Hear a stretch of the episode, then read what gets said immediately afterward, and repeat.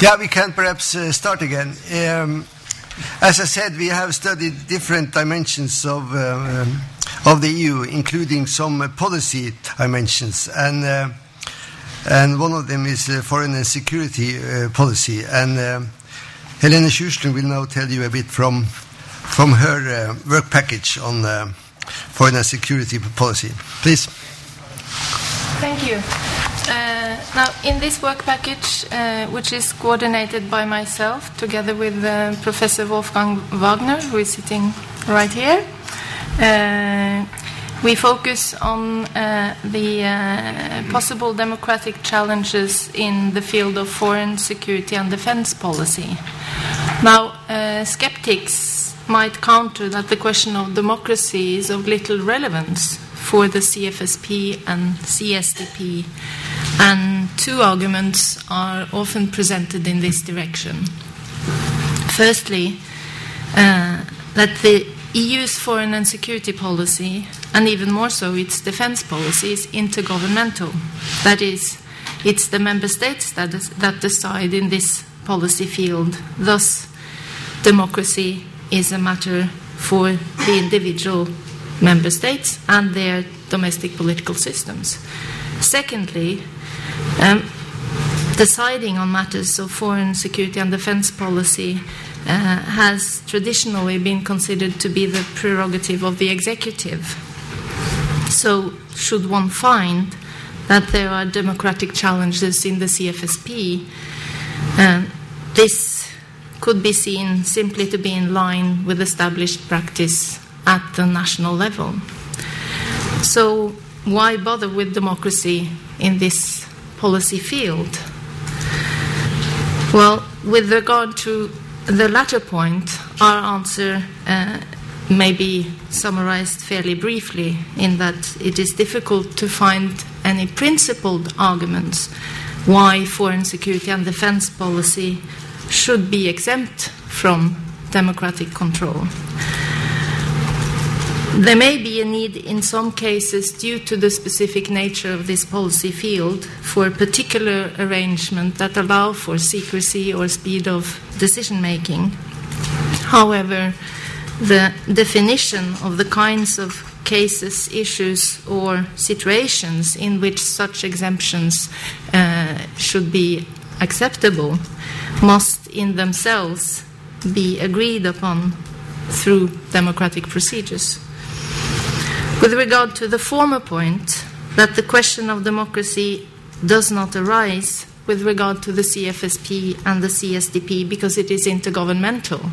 Uh, this has been the main concern for uh, the work package and the research that we are doing, and I will focus the rest of my presentation on that matter. The key question here is if national governments and national foreign ministers can be held accountable for what they do in the context of the CFSP and the CSDP. And further, if it is possible to trace the decisions made in the CFSP back to dem- some form of democratic authorization by citizens within the member states. When we refer to the CFSP and the CSDP as intergovernmental, it is implied that such authorization and accountability is possible. We assume that member states remain in control and that they only delegate power to the European Union and that this delegation may always be revoked. Now, our findings so far suggest that the ability of member states to do so uh, may be under pressure in several regards, so that there may well be reasons to question the democratic chain of delegation that is entailed in the intergovernmental conception and to question whether this chain is intact. A key challenge is often in this field to identify who decides.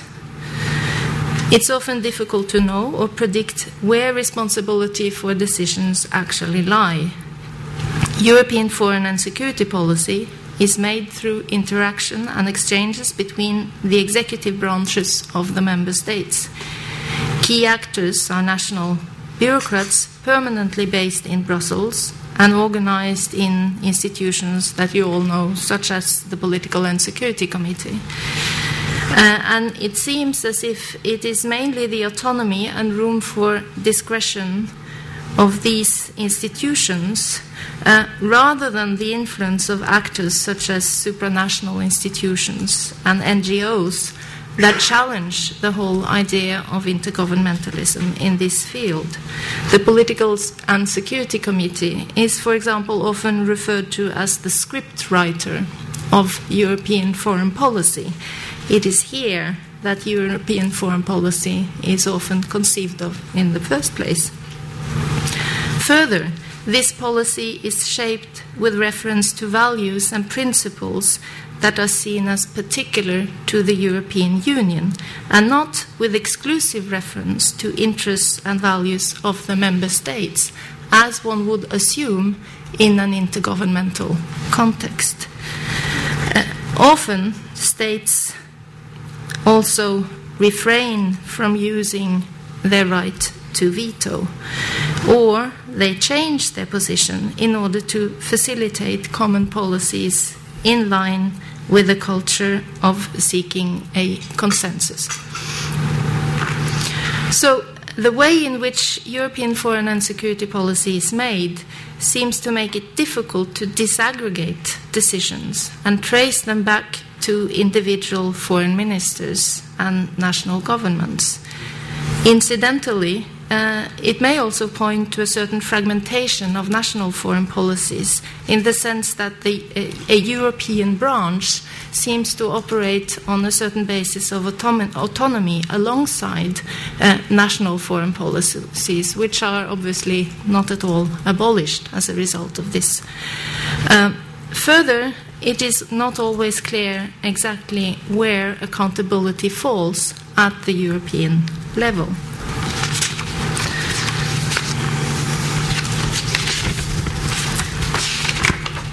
Now, given that these developments are mainly the result of informal practice, uh, it's obviously quite difficult to establish procedures that may compensate for the effects on citizens' status as authors of policies. Also, there is a sense of contingencies or haphazardness with regard to which issues are brought outside the intergovernmental mode of decision making. And this, of course, also makes it difficult to ensure proper channels and mechanisms of authorization and accountability back to the national level. Now, um, we know that the European Parliament through active pressure, has gradually extended it, its influence also in the field of foreign and security policy. However, and Wolfgang can speak more about this, uh, it seems that they are neither uh, able to authorize decisions nor alone to hold those that make decisions accountable. Uh, on the other hand, national parliaments' uh, ability uh, to uh, hold national governments accountable in this field uh, is also being reduced.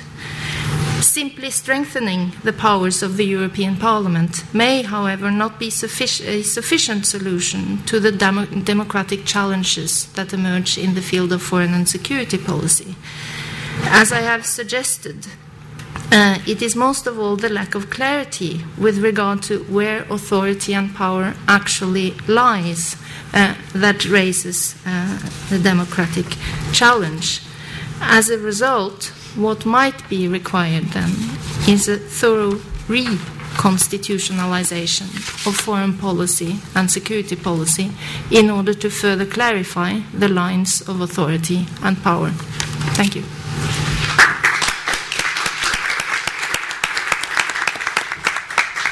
Yeah, thank you, thank you so much.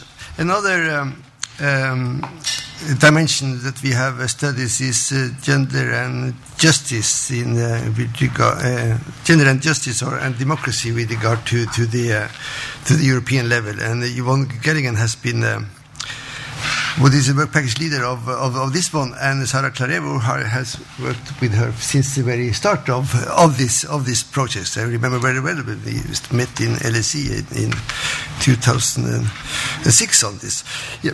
Yes, so uh, please, we, are, we, we, look forward to hear, to hear your results. Thank you, Eric. Hello.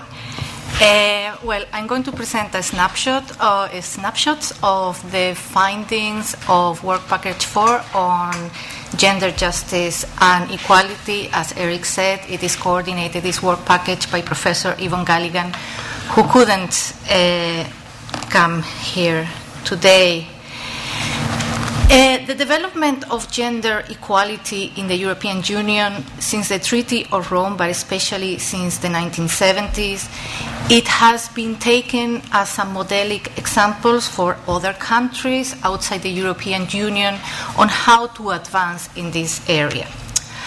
A lot has been written about this, especially of how was this made possible, this advancement. Uh, but it is in RECON, in this project, that for the first time, the, these processes are evaluated for their democratic quality. So, uh, the main objective of this work package was to assess the democratic quality of EU decision making processes on gender equality. But what we did through a process tracing exercise was to uh, examine, examine the process from the time the proposal is being, a proposal for a directive is being uh, developed in the European Commission all the way down to uh, its implementation at the national level. Okay, for the national, for the examination, the analysis of the democratic quality of implementation, we took five member states Austria, Greece, Hungary, Poland, and Spain. And we examined two directives when looking at, you know, all the process from the EU supranational level. These are equal treatment in access to and supply of goods and services. This is a directive uh, that was passed on 2004. It is a council decision, so it didn't follow the co-decision procedure. Uh, it is a very, it is in a way, it is a landmark directive because it is the first time that gender equality policy in the European Union, the scope is expanded to other domains outside employment. And this was made possible by Article 13 of the Treaty of, of Amsterdam. Uh, so the directive was quite, in a way, what to include outside employment was quite open from the beginning. Uh, just to give a, a very uh, brief description of this process, the process was very, very long and problematic. And problematic because of very confronted, very different interests uh, uh, being involved in the elaboration and this decision making process, sometimes uh, views that seem at sometimes irreconcilable.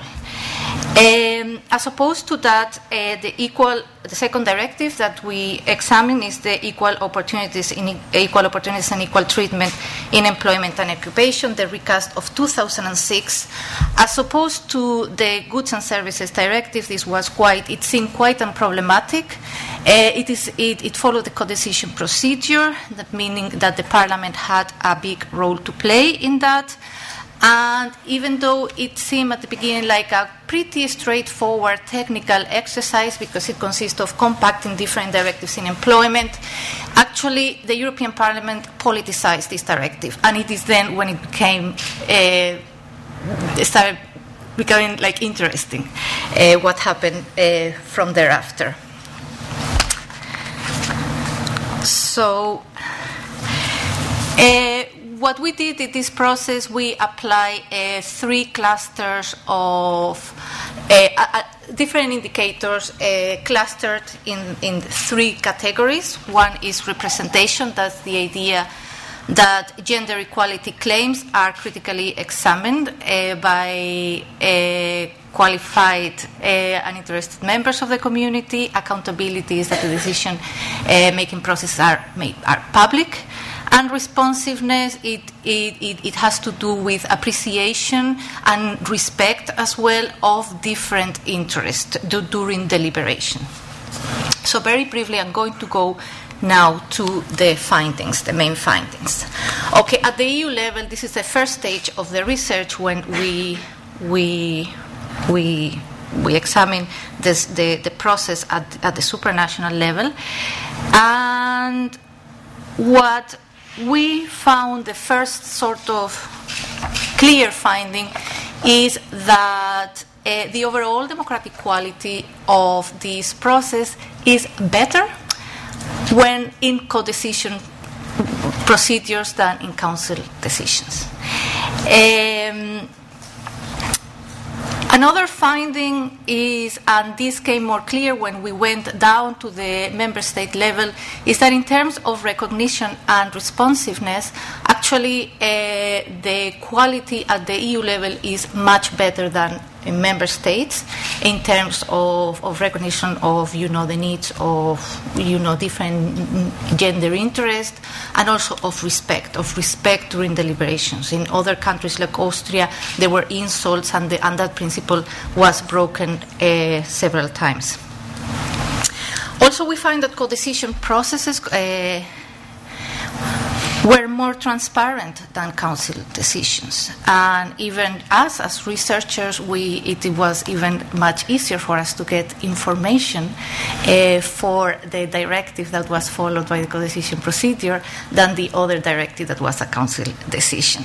Uh, what happens in a council decision is that when the, the, the directive goes into the council is like a block, like a, a wall, and, and, and very little uh, documents are available to, to the public to, to see and even to stakeholders, interest groups.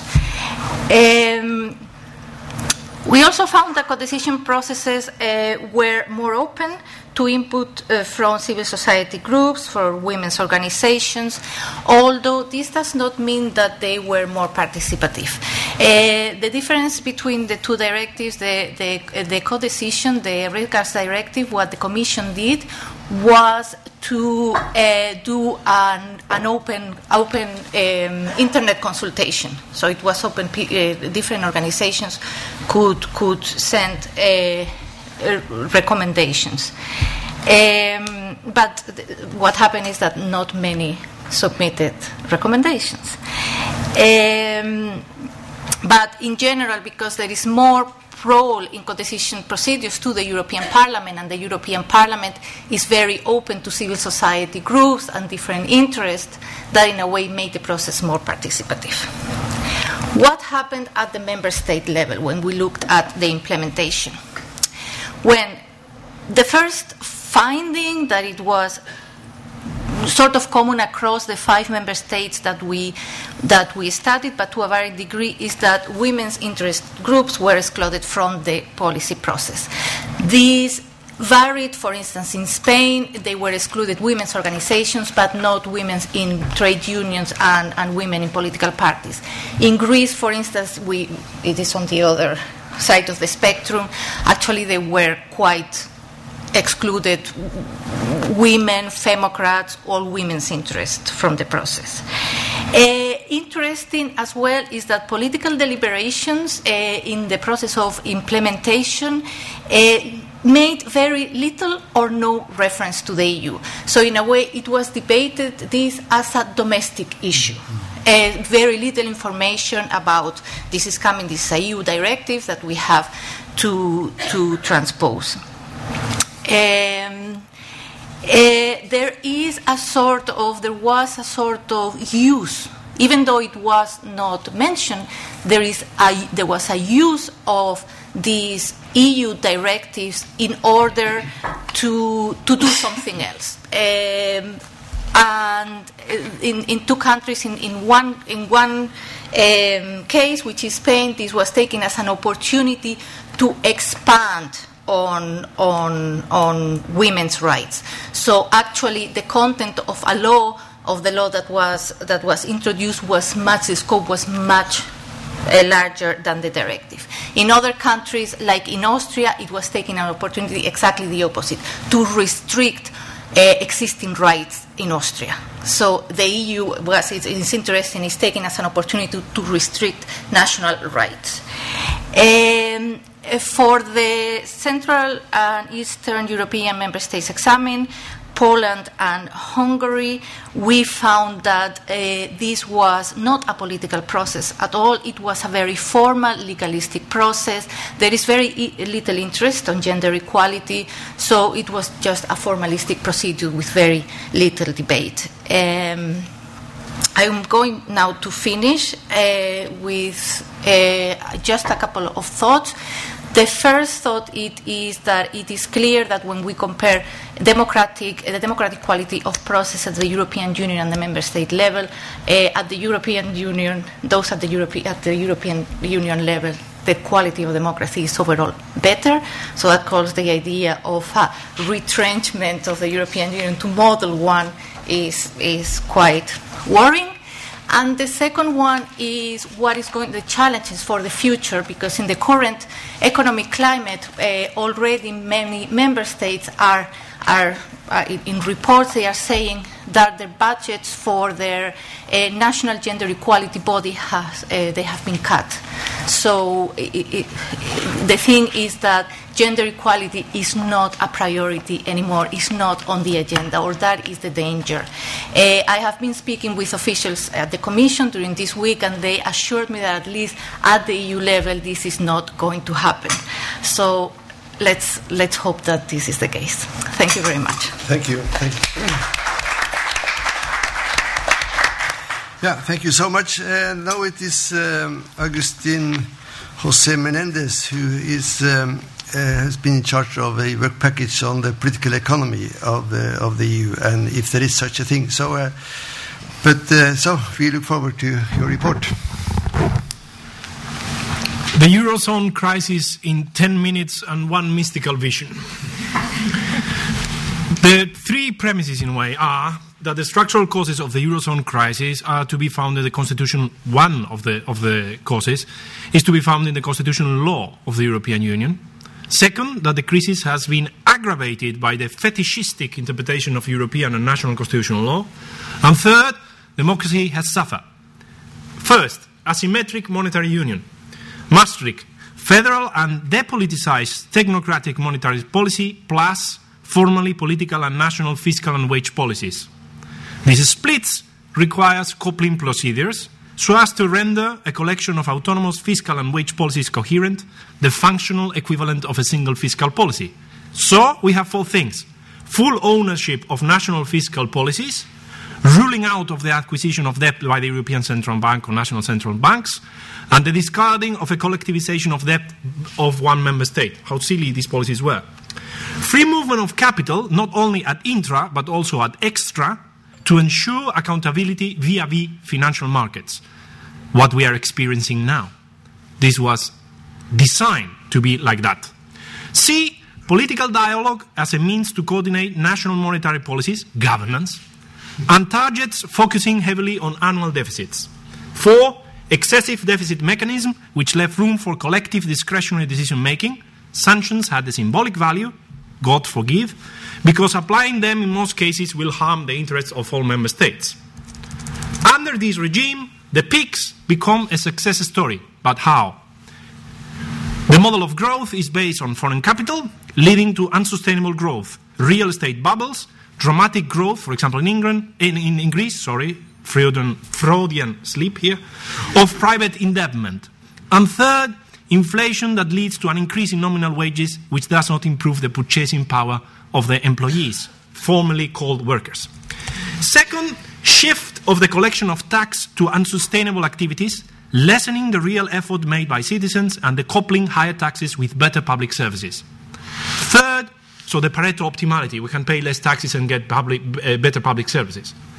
Third, unsustainable economic activities silently increase the liabilities to the exchequer to the extent that the state acts as the ultimate guarantor of the financial system.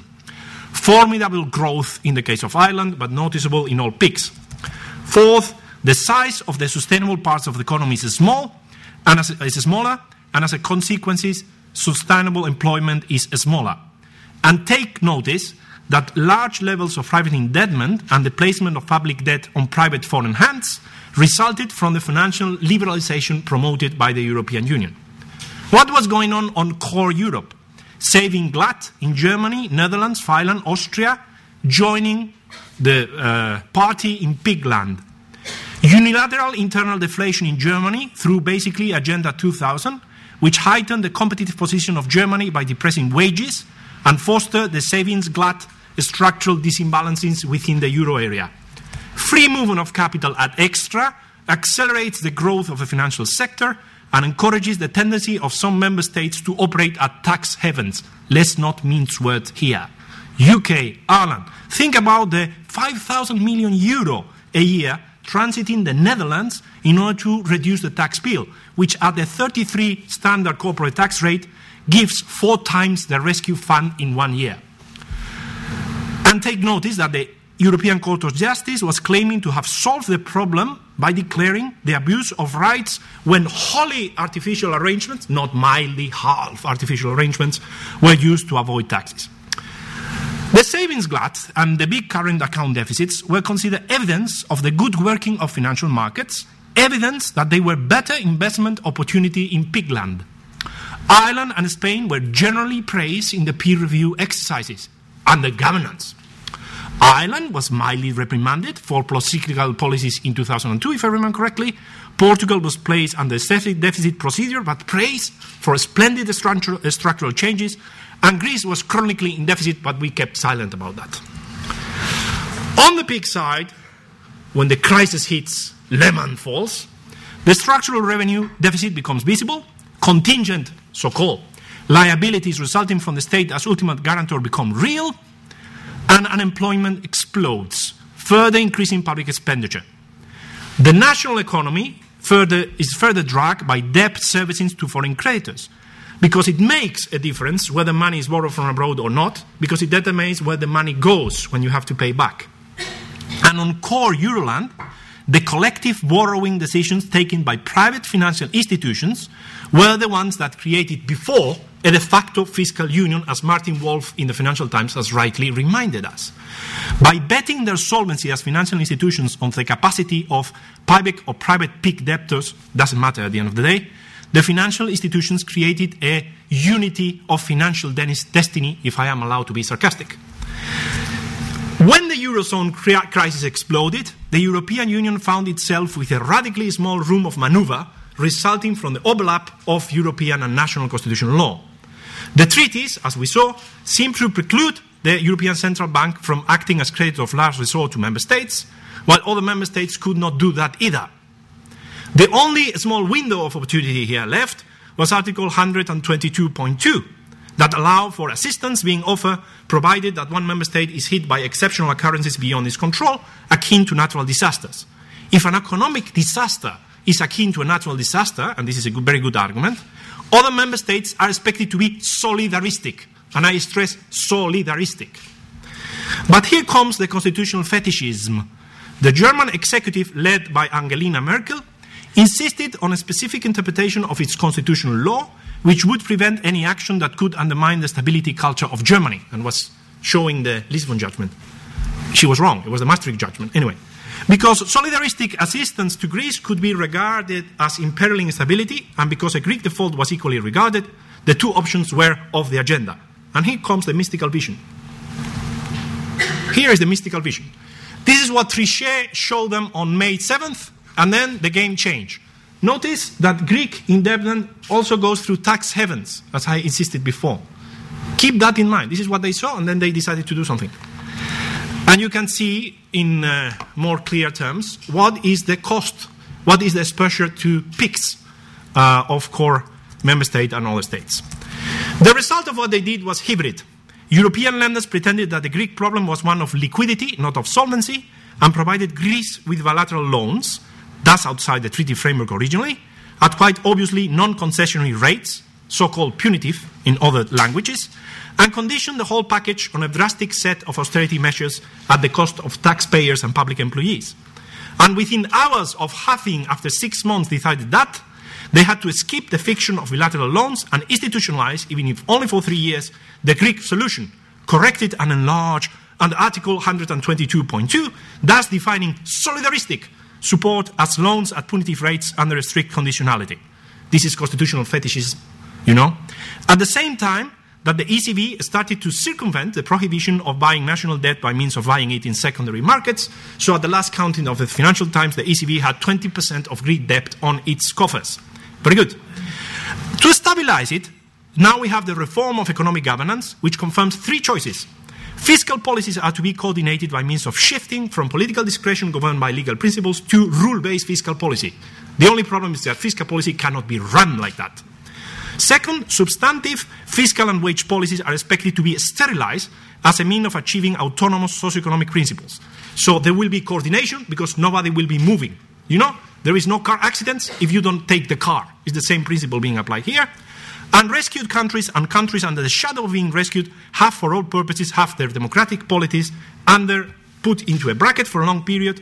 The policy imposed through conditionality and hinder and the neo speak go to the Euro Plus Pact, very interesting, is ownership. They are going to be owning the policy, meaning they cannot do deciding anything. This is, by another means, internal defla- deflation, which, given the circumstances in which they find themselves, with a clear incapacity of public authorities to foster investment means a brutal lowering of wages and consequentially an increase of the capital share in the economic pie. Very nice.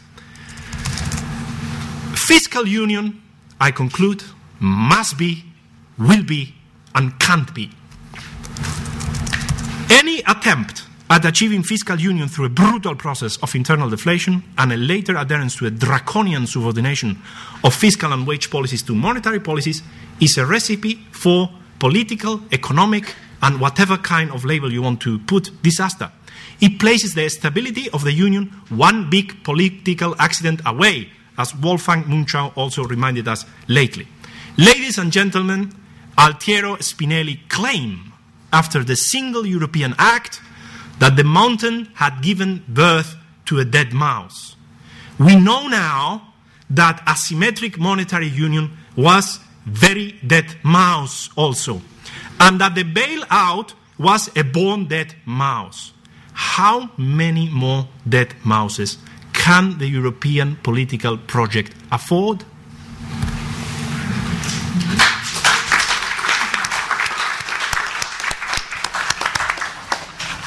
The financial crisis was not um, foreseen by, uh, by us when we, did, when we designed the project. Maybe we should have seen, seen it coming.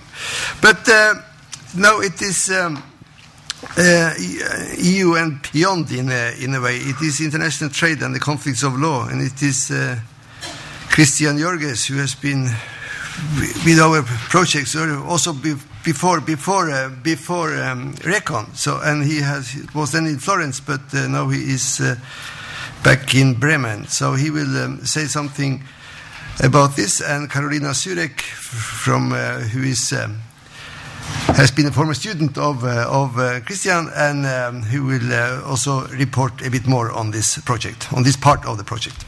Please. Okay. Yeah, uh, let me start with uh, two or three general remarks. In the 80s, European studies started out with a project integration through law. Where are we now? Recon has enabled us lawyers to survive a bit, but as you see an ex example of Agustin, they force us to do other things. We are still the lawyers here, and what we observe is something of a very general importance. The European Constitution has been taken away to a large degree from the lawyers and from the legal debate.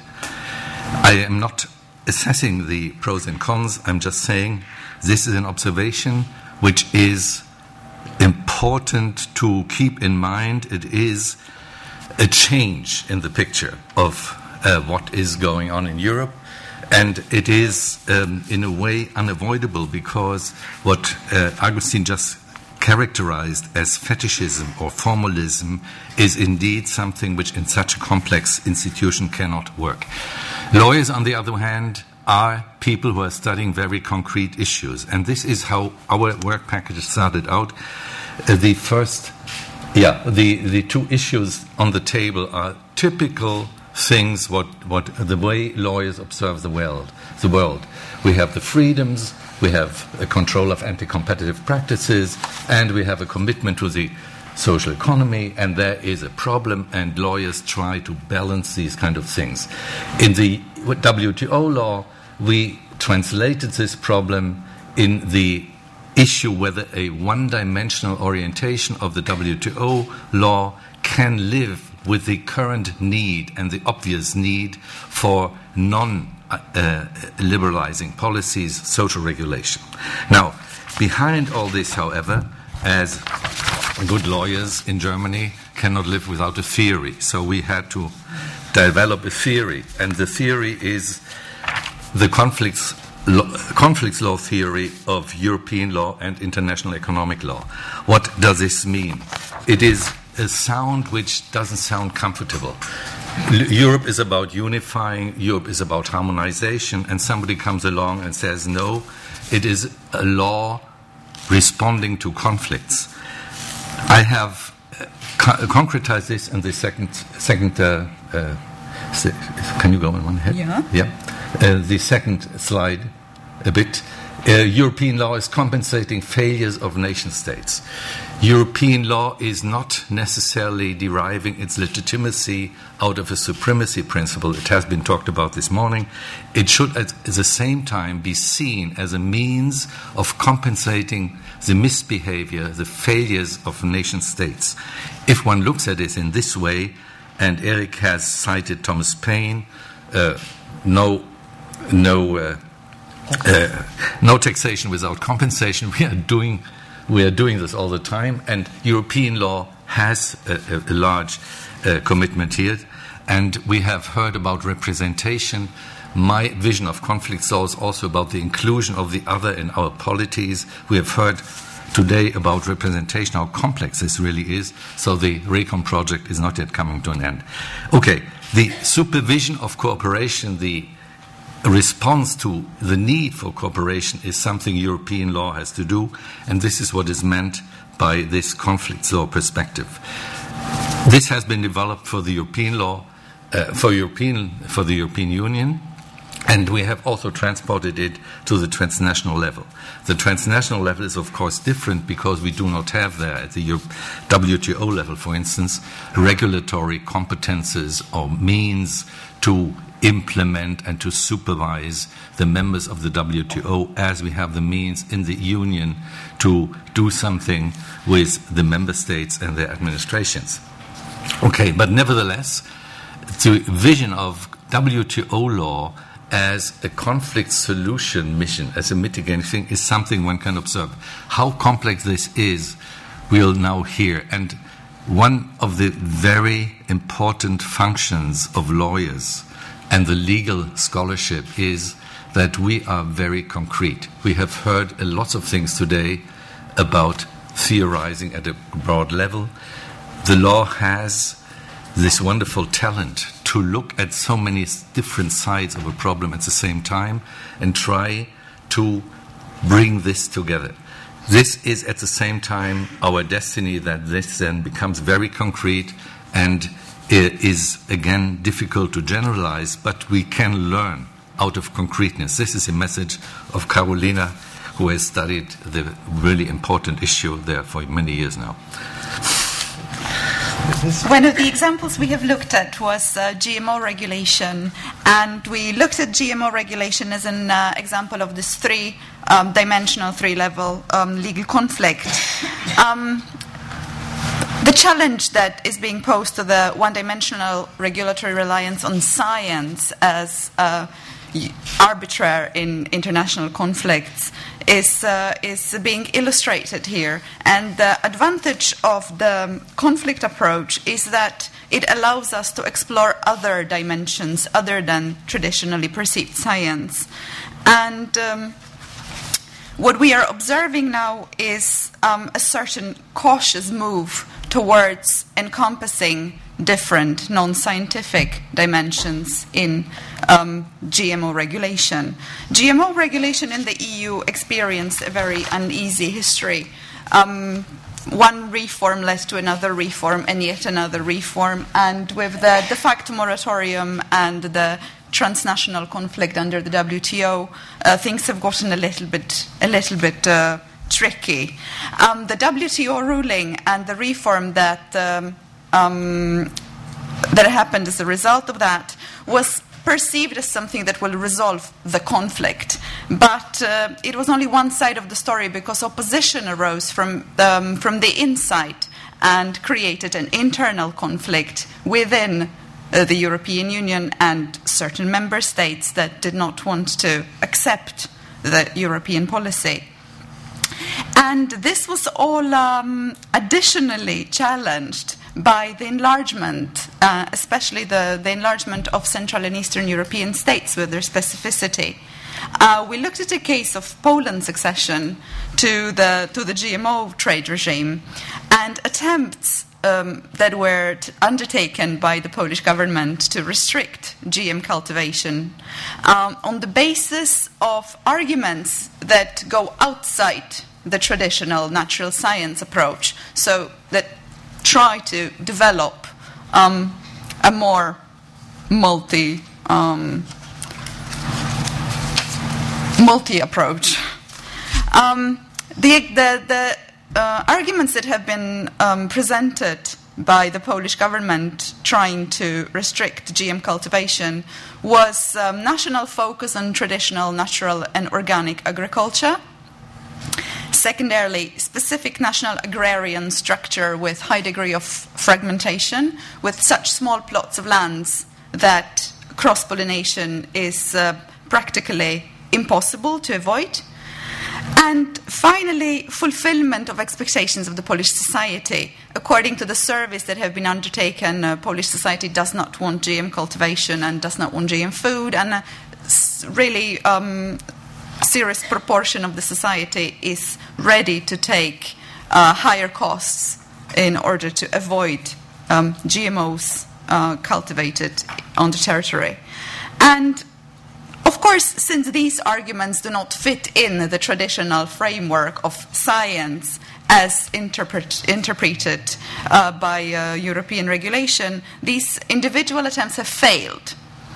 What we have seen, however, is that um, Poland and other Central and Eastern European states have joined an already existing uh, bloc of GM cultivation opponents, and this may have contributed to the development of new approach to cultivation uh, that is now an, um, uh, an undergoing uh, reform.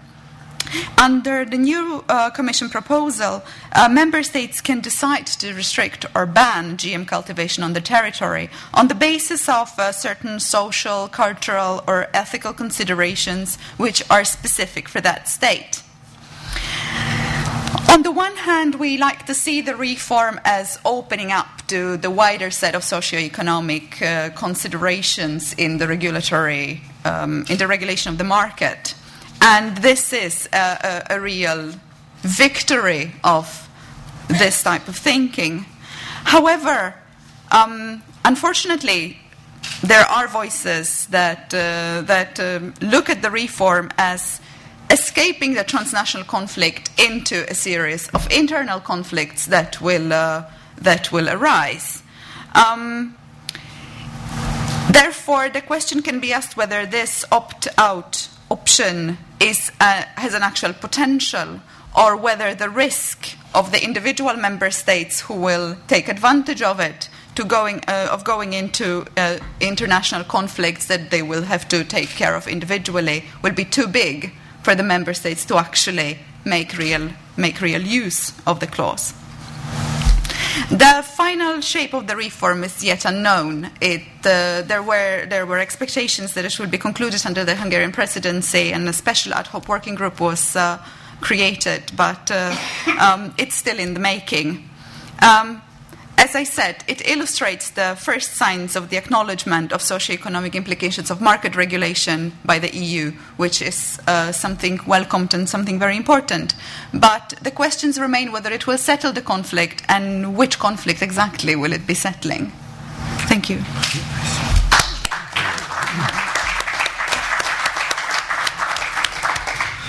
Thank you so. Thank you so much. Um, um, you work at the um, at the Swedish Institute for European Policy Studies. Yes, yes, maybe. But that's Yeah. probably the only Swedish thing about me. Yeah, that's all this Swedish thing about you. Yeah, yeah. I did not see any. I did not. Uh, I did not hear any accent with regard to the Scandinavian side of it.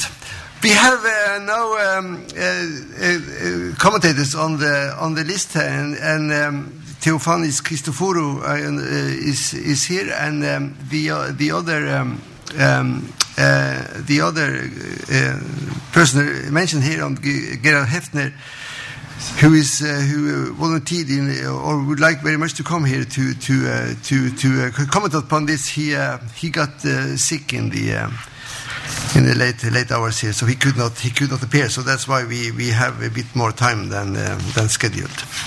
Yes, please, Theophanis.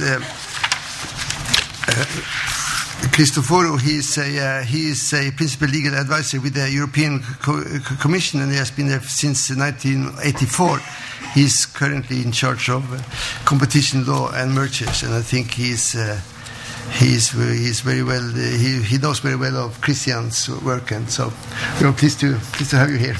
Thank you, Mr. Chairman, and I'm uh, really grateful for inviting me here to to meet so many scholars, researchers, academics, who indeed I know and I have worked in the past, uh, at least Christian and a few of his uh, students. Uh, this is a huge project, uh, and uh, to ask me to comment in 10 minutes about this, uh, I guess you wouldn't have high expectations. I would only say a few words about the center of the project on which I'm commending, as I have happened in my previous assignments with the European Commission to follow the WTO as of its own making since the negotiations in the Uruguay round, and for many years thereafter, uh, due through the dispute settlement, and I was uh, representing the European uh, Union Commission at the time in a number of disputes, including hormones, asbestos, uh, bananas, uh, GMOs, and so on. So, uh, and the reason on which I will say a few words on this is because indeed the combination in the research that has been carried out in this part of the RECON project goes at the central of your theme, which is democracy and whether we do or do not have a constitution here. Uh, I think the combination that has been made and the examples that have been chosen to be studied are very well uh, chosen. I have heard, and it's not a secret, if the argument is that the European Union may or must have a certain deficit, democratic, uh, then by definition, if you think of the WTO, the deficit is much bigger. If there is uh, an analysis that has to be made or has been made, uh, the result will be that there is a, lot of deficit. The result is that when we were negotiating the WTO, we were not really thinking in those terms. We were feeling that this may develop progressively into an intrusive instrument in uh, uh, the organization of uh, through the regulation of international trade into how these uh, issues, uh, democracy, science, ethics, morality are regulated at state level, national level, but we didn't really have the vision to predict that it will develop in that way.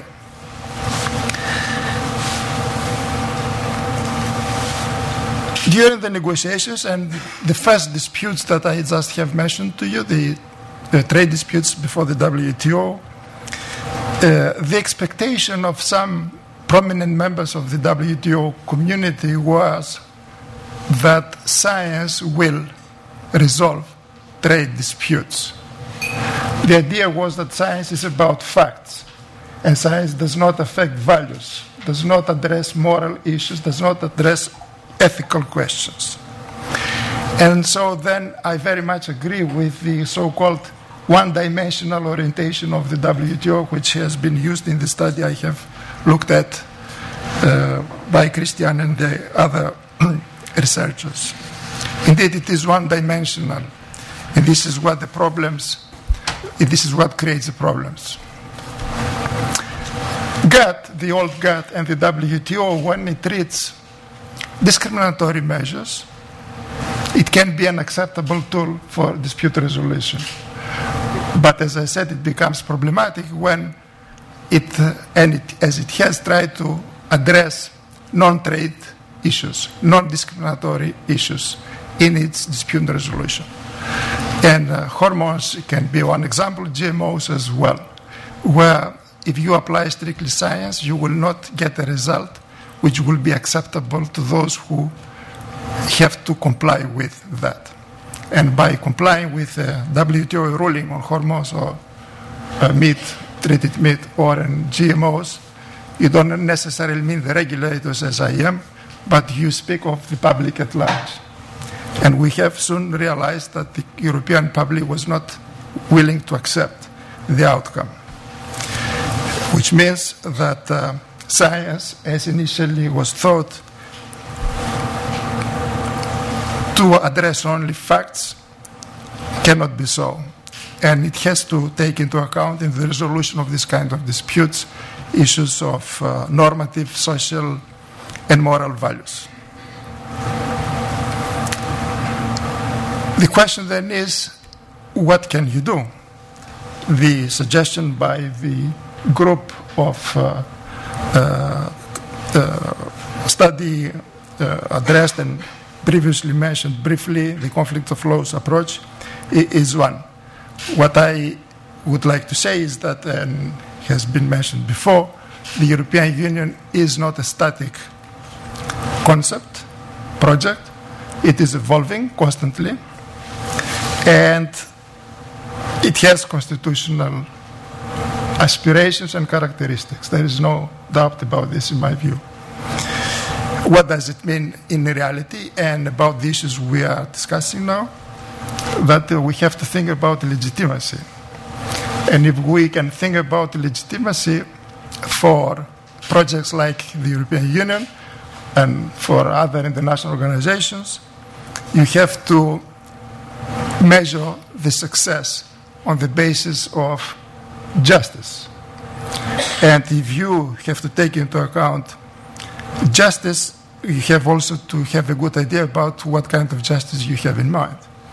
And that means that you have to have a good idea about democracy and democratic values and the rule of law as well.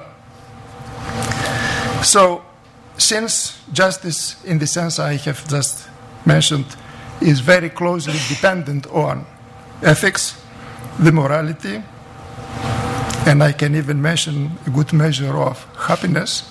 If you want to measure how the public uh, perceives the regulation, we have to devise a system internally at the level of the member states, the European community as a first representation, and when we, lit- lawyers, lawyers or litigators, in, ca- in my case, go into the WTO we are the projection at the international level of what these values are internally.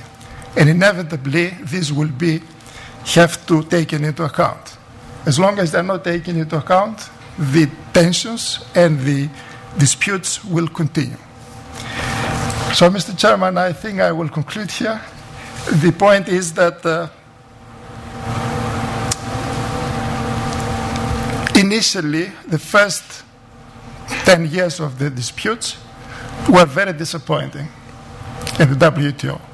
Those of you who might have read the latest second appellate body report, in the hormones case, and the way it has now addressed or has made the opening to address the issues of scientific uncertainty, the precautionary principle, and how far science can be used to dissolve or resolve disputes of this kind, I think I will, be, I will say there is a glimpse of hope which we need to nurture and provide help to the system to develop further in that direction. Thank you.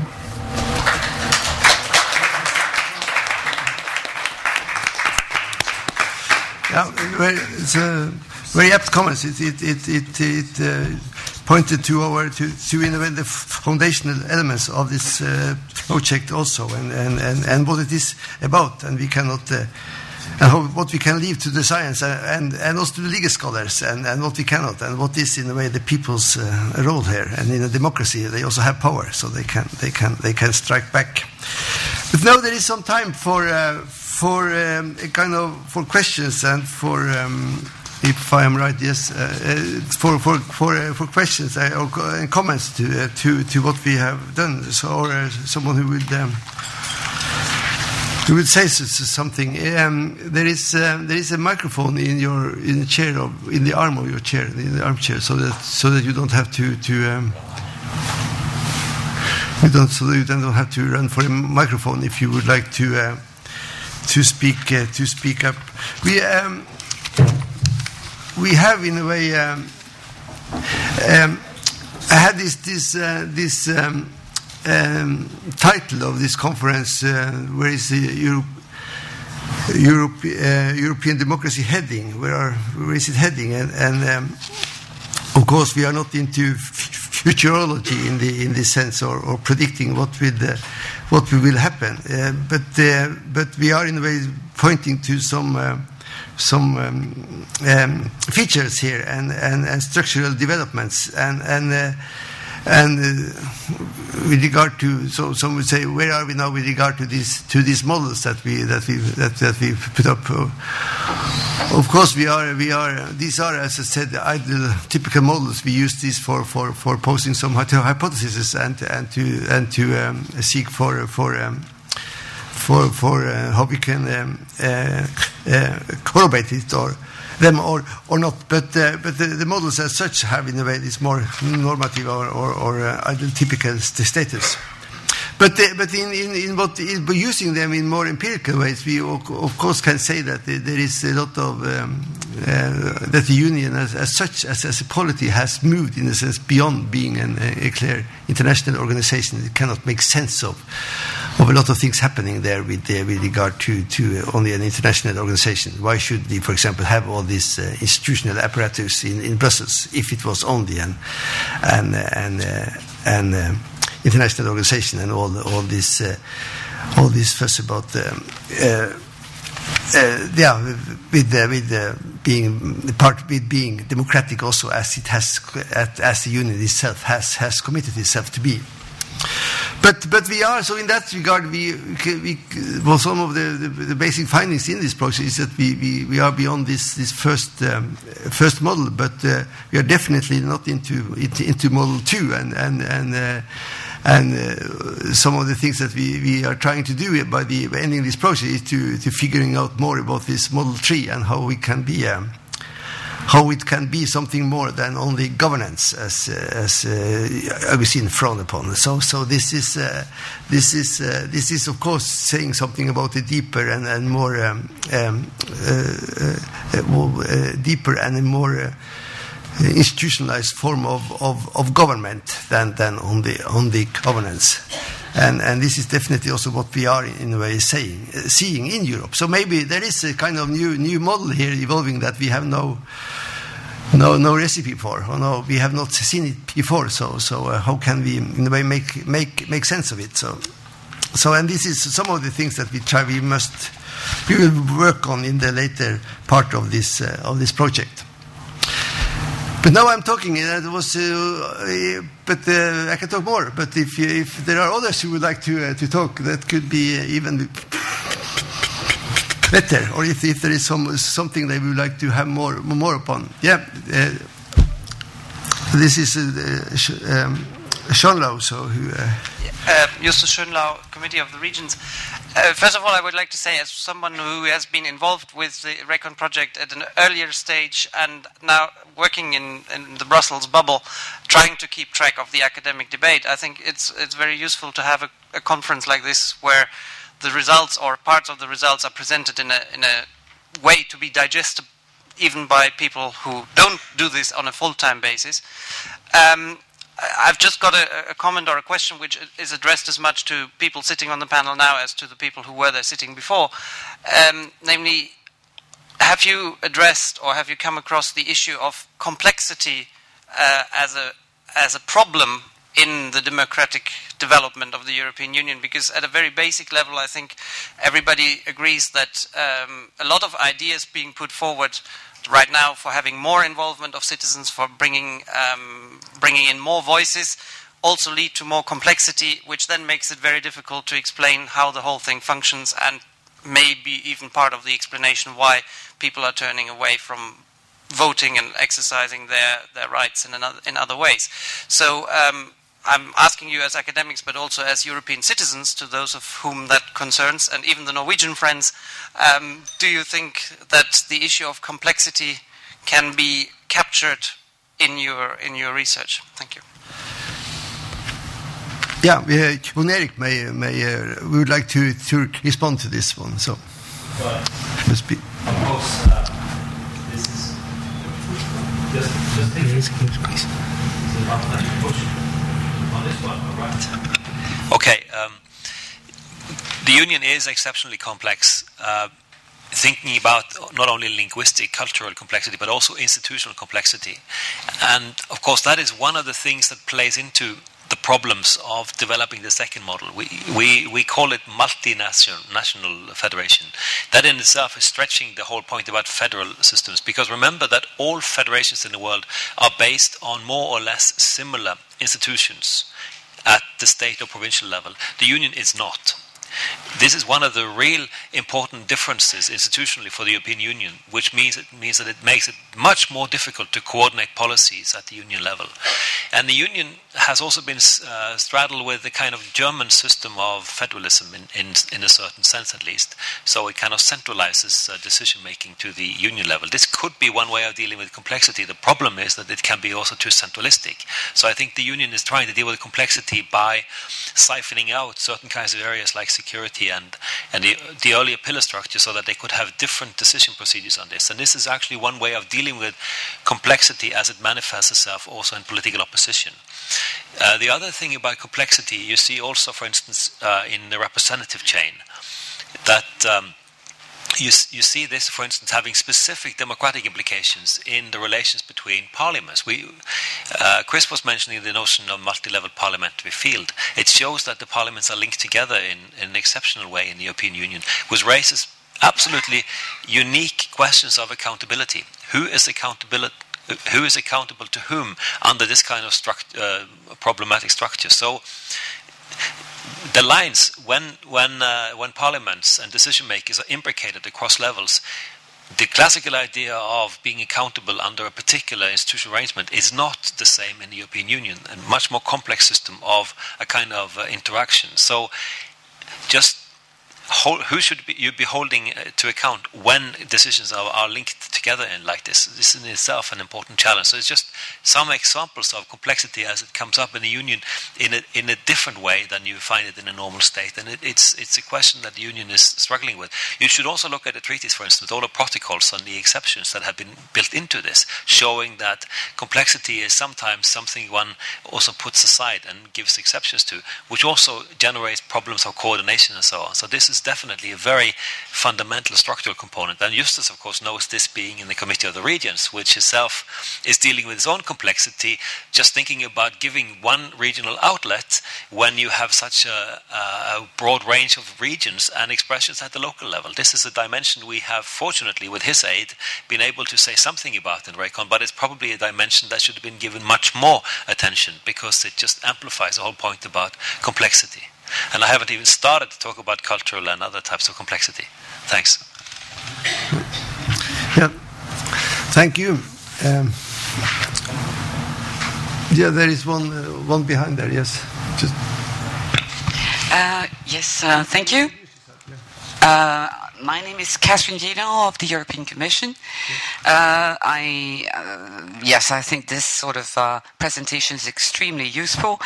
Um, and maybe I had a question for Mrs. Uh, Soestex. Um, I understand part of the debate is whether uh, the center is, is internal or external, uh, the center of gravity, the center of decision. I understand the EU is trying to bring the center to the center. Um, and the, the, the question I had was uh, uh, how pertinent or how relevant the language issue would be. I am currently trying to work on this question of, of the language issue uh, as a, a relevant div- dimension or not in international law and in EU law. Of course, in the EU we have a system, a, a compact uh, to work in 23 languages, which is, I believe, part of this balance which is um, being searched for. Uh, and I um, would like to know whether you have interest in this uh, language dimension at all in your uh, current research or not.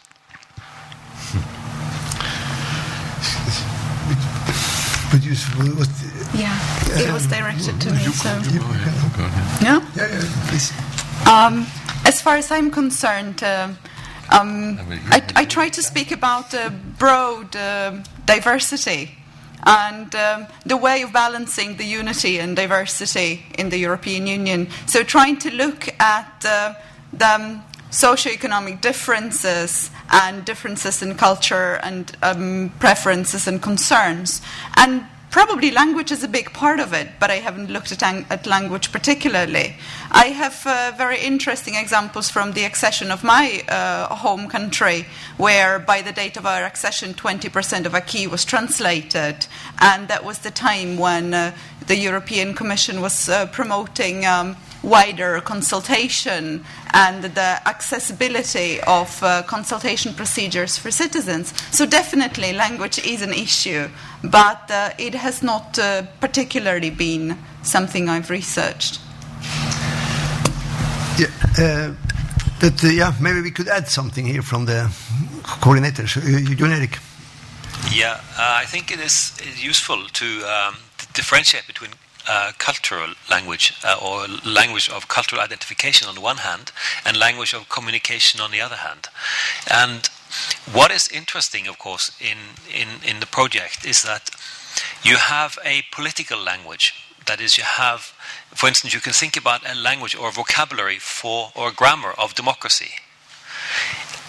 And this is one of the things that we are, we are trying, struggling with in this project because the grammar of democracy is associated with a nation state, generally. And then when the European Union comes up as an association of states with a new kind of vocation, the question is can you adapt this type of grammar to the European Union? And that's why we have these different models that are trying to say something about how we can take concepts that we understand on one hand as quite universal and they are across the vernaculars because they are understood more or less similarly across vernaculars.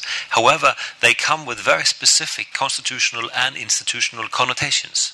And the question for us is at what level, how far up can you, or to generality, and how much can you re- reconfigure this? So, this is something about the unity of language that I'm talking about. So, even if you have cultural expressions and communication, you see this in the parliament with 23 official languages being spoken, more or less, at least in translation and so on, and yet people are able to communicate.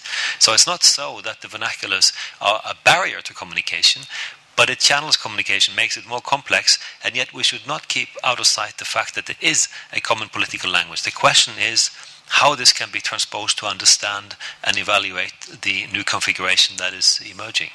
Thank you. Thank you. Thank you, Erik. yeah, there is one more hand over there. You find the microphone in your, in your armchair.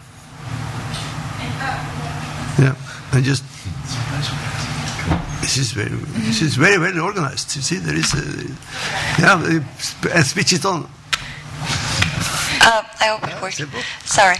Um, I was just um, Camille Epinem from the Robert Schuman Foundation, and we just published on mo- last Monday a paper on trying to find resp- answer to national populism, and what one of our the the idea we launched was a thing about European identity, and I was uh, puzzled to see that today we talk a lot about legal approach, about different model and so forth, but we haven't talked much about the identity, the question of European identity, and could it be I know it's a big questions out of it, uh, but it's also linked to democracy at demos and so forth. So it would be interesting if we could have some uh, discussion on this point.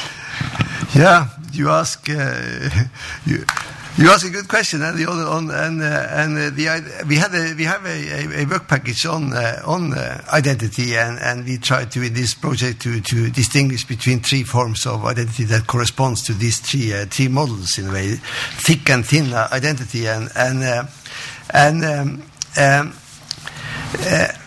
um, those who uh, were in charge of this uh, of, of, of, this research are, are, are, not here, and, and I'm, I'm um, I don't know if uh, if uh, if I should try to say something. Jon has has uh, has lifted his finger, so maybe he would like to uh, to do something. We have definitely done a, a, a bit on, on on that one, and, and and also on the conceptual level, and I can talk about that. But but on the empirical level, what what is really happening? I, I uh, you, there were some reports here earlier with regard to um, to uh, to to the media, but. Um, what is reflected in the media with regard to collective identity, but maybe um, Jon Erik will add some, something here. Yeah, the, um, the uh, uh, project, of course, uh, you can think about the models also as being different, differently configured in identity terms. The first model, of course, is based on continued national identities. You might say that it is based on liberal nationalism. None of the models would would uh, bring in ethnic nationalism because that's too exclusive to any kind of system like this.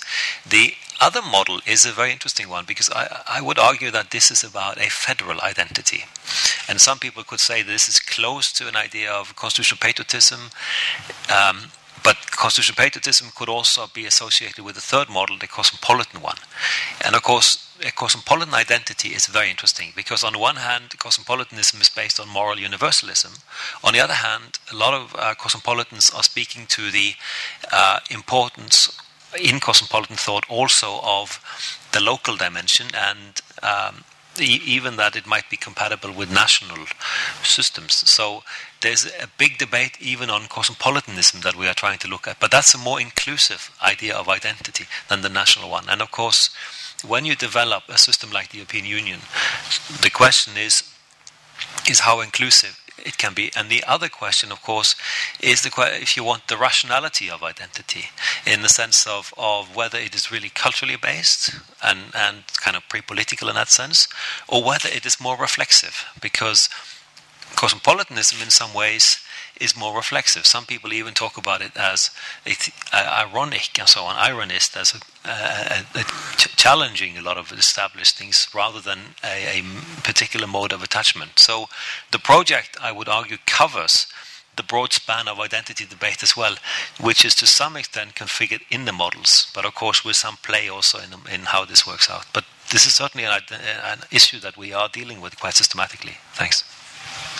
We had a, uh, a, a, a, work, a work package, as it is called in this, in this project management language, work package on identity and enlargement, and, and it was uh, and it is uh, the, we have a group of people in, uh, in Krakow that are in charge of, of this one from, from Poland, and we hope to be able to report more from this by the end of of this year because this is um, we we uh, yeah, we are going to um, to uh, to inc- include this in the end, end reporting that will come at when the project is over in in in the autumn. So. Um, by now we did not have um, yeah it did not fit fit in fit in, in here to do something on on this but but we hopefully we, we can come back on, on this with more empirics on this but it, it is it is very deep into the project and also with regard to to the problem of, of, being able to do something. If, if, if the union should do, will be able to do something, to mobilize resources for solving some of the problems and, and to mobilize to establish a kind of common will, there is a kind of, there is a need for a kind of identity of what, in what form or the, or the other. But there is a lively, lively debate and struggle on this in, in the academic, among the academics. Um, yeah, and we will be back on this later. Uh, what uh, what I could uh, we should not uh, drag this out if there is uh, if there is no more questions. I would just uh, end by by seeing by by saying just this. Um, uh, thing of, and we have been dealing with some of the, the problems with the union, the, both with regard to the um, economic problem and also the, the democratic problems. That it has been underlying a, kind of need for a kind of, of, of reconstituting not only not only democracy but reconstituting the, the European Union. That, that there is a, a, need for an overhaul here in, in, in a sense with the, with the regard to all the problems with the, the treaty.